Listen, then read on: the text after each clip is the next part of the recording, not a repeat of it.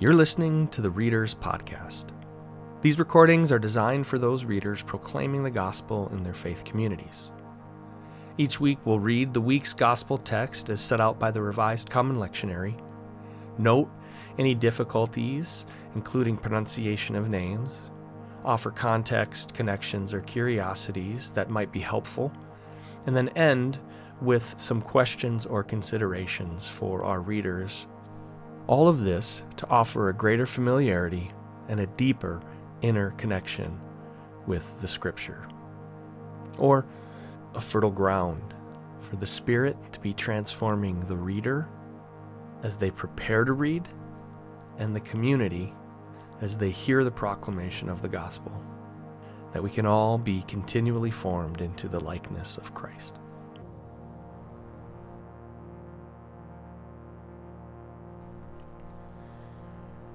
The Holy Gospel of our Lord Jesus Christ according to Luke. Jesus said to his disciples, These are my words that I spoke to you while I was still with you, that everything written about me in the law of Moses, the prophets, and the Psalms must be fulfilled. Then he opened their mind to understand the Scriptures, and he said to them, Thus it is written, that the Messiah is to suffer and to rise from the dead on the third day, and that repentance and forgiveness of sins is to be proclaimed in his name to all nations, beginning from Jerusalem. You are witnesses of these things. And see, I am sending upon you what my Father promised. So stay here in the city until you've been clothed with power from on high. Then he led them out as far as Bethany, and lifting up his hands, he blessed them. And while he was blessing them, he withdrew from them and was carried up into heaven. And they worshipped him and returned to Jerusalem with great joy. And they were continually in the temple blessing God. The gospel of the Lord.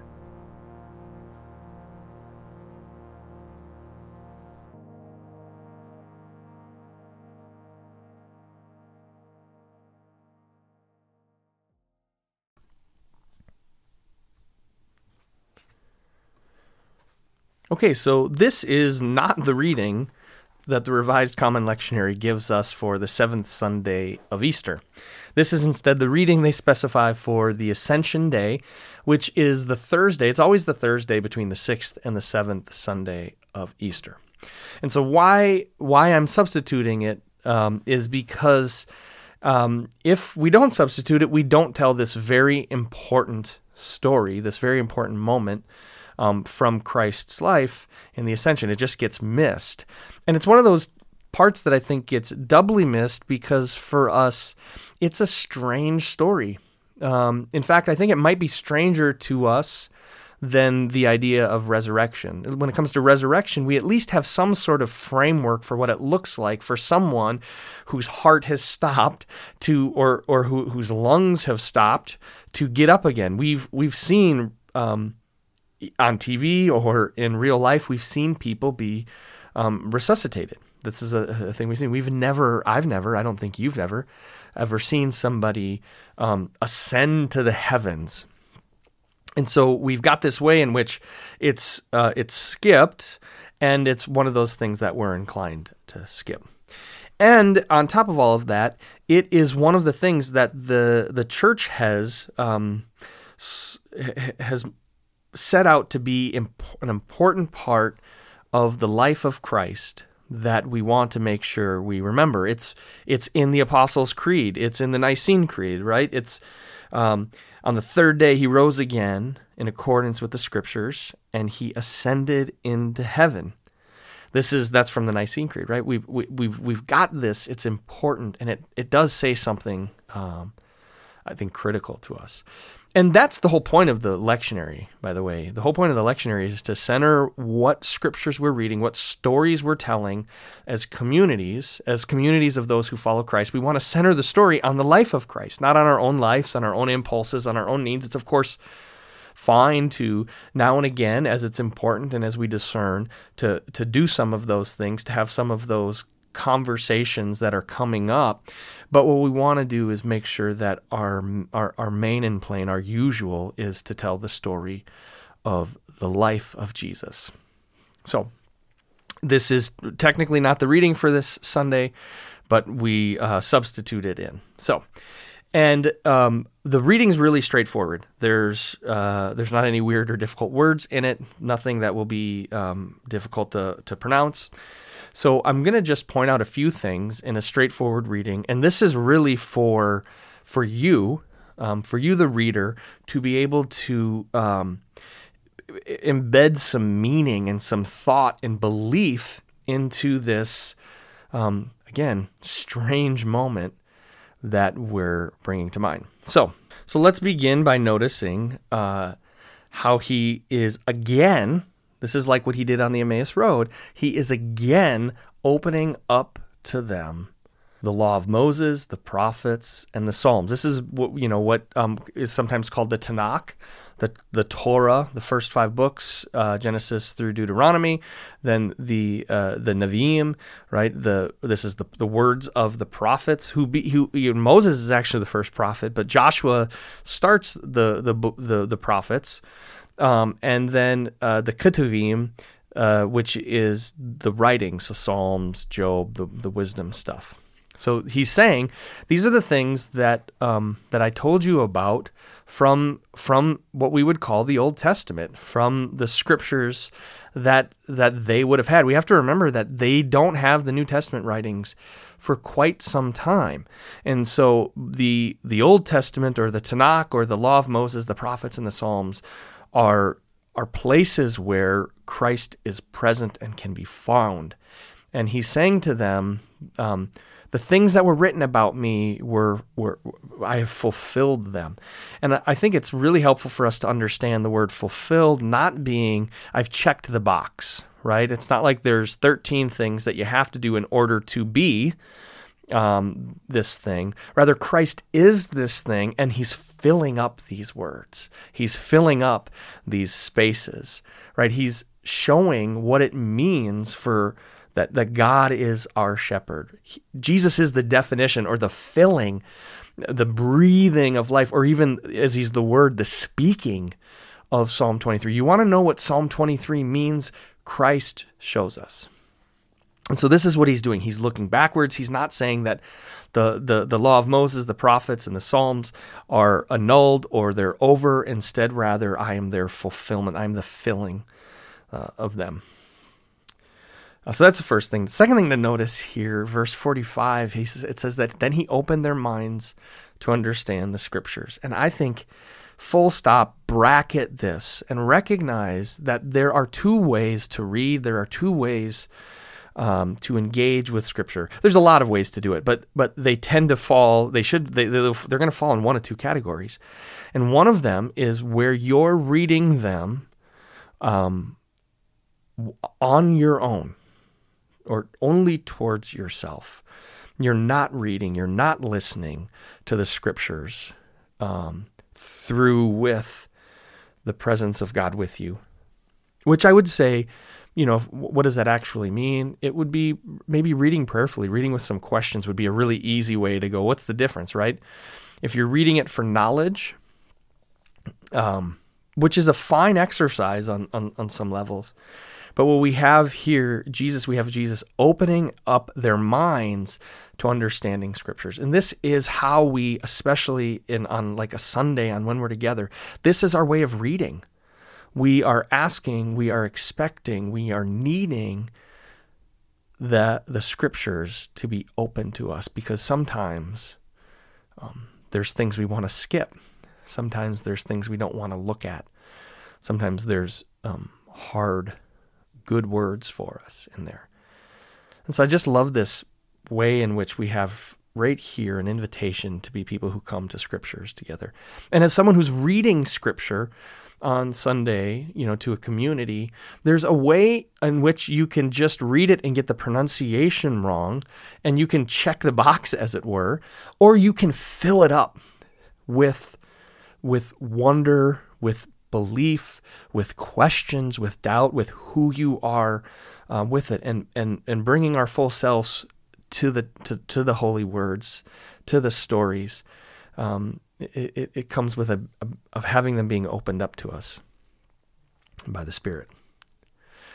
Uh, especially as we consider the next part, right? That that it's um, the scriptures he's opening. He's pointing out that the Messiah suffers, rises from the dead on the third day, and that repentance and forgiveness of sins is to be proclaimed in the Messiah's name to all nations, beginning from Jerusalem. And this is a hard message all around.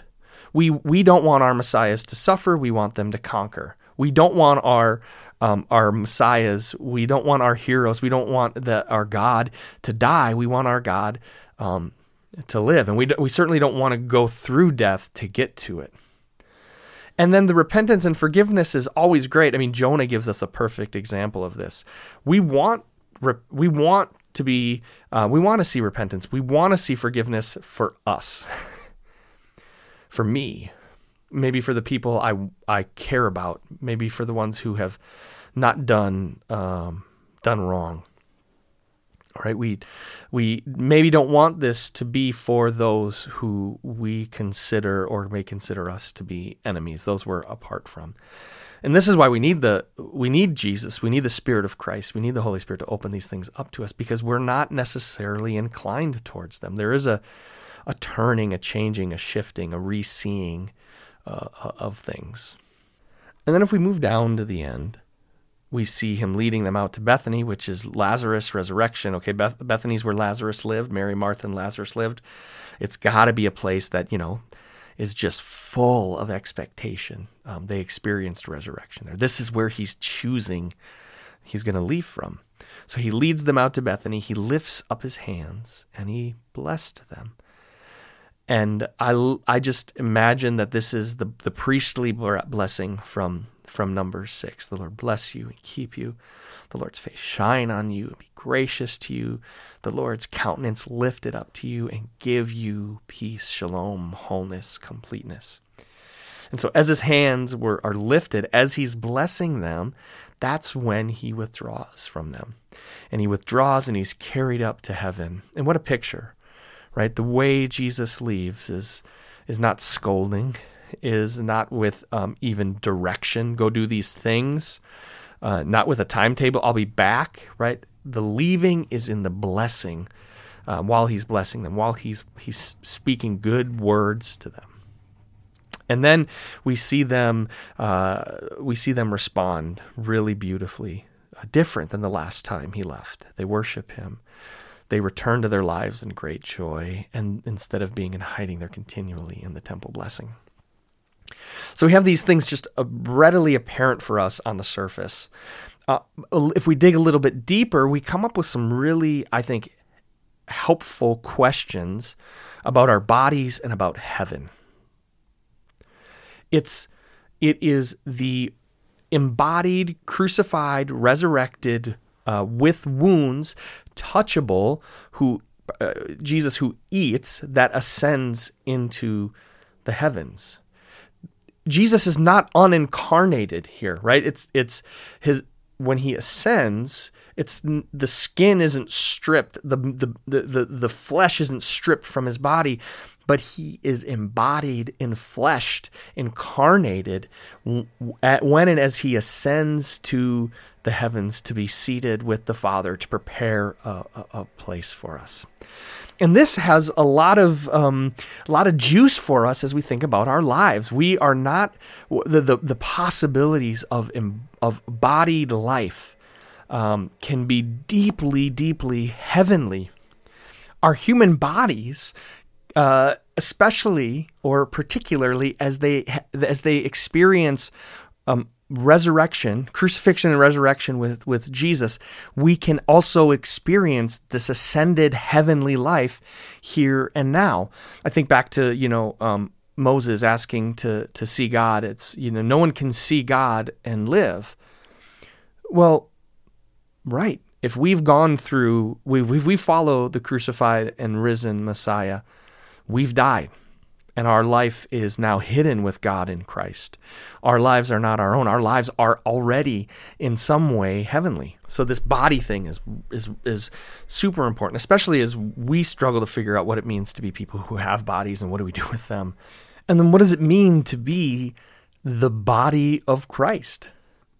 Like we're Christ's body. So what does it mean to to to be faithful to and in that. And if we're Christ's body and Christ has ascended, then we are, and Paul talks about this, we're seated in heavenly places with Christ. So we can live in our bodies right now heavenly lives.